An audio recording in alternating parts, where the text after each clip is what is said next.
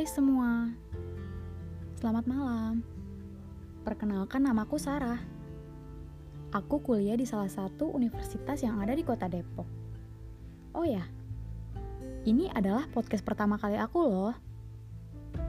Gak tahu kenapa tiba-tiba aja gitu pengen bikin podcast. Jadi maaf ya kalau sedikit agak berantakan. Ya udah, kalau gitu kita mulai ya. Bicara soal hati memang agak sedikit rumit.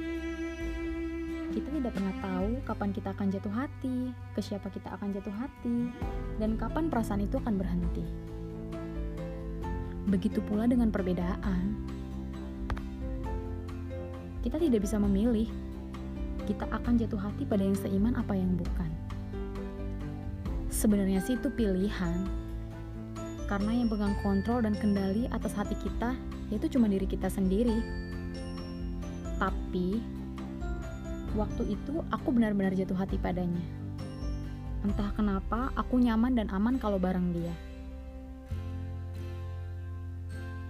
Kita menjalani hubungan kurang lebih setahun. Berbagi tawa, suka maupun duka. Banyak hal yang tak mudah bisa dilupakan. Mereka bilang perbedaan itu justru membuat hidup kita jauh lebih berwarna. Tapi bagiku tidak.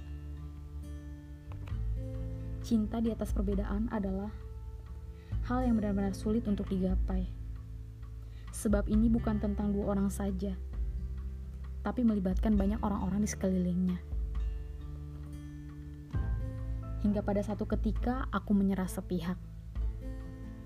Dia memang tidak menyerah. Dia mempertahankan.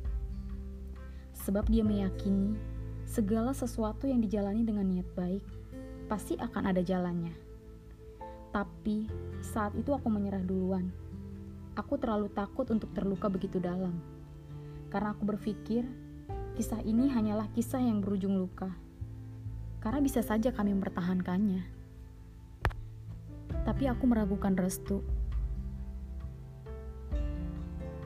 Untuk membuat keputusan ini juga, aku membuat keputusan yang tidak mudah. Karena rasa di hati memang tidak bisa untuk dibohongi.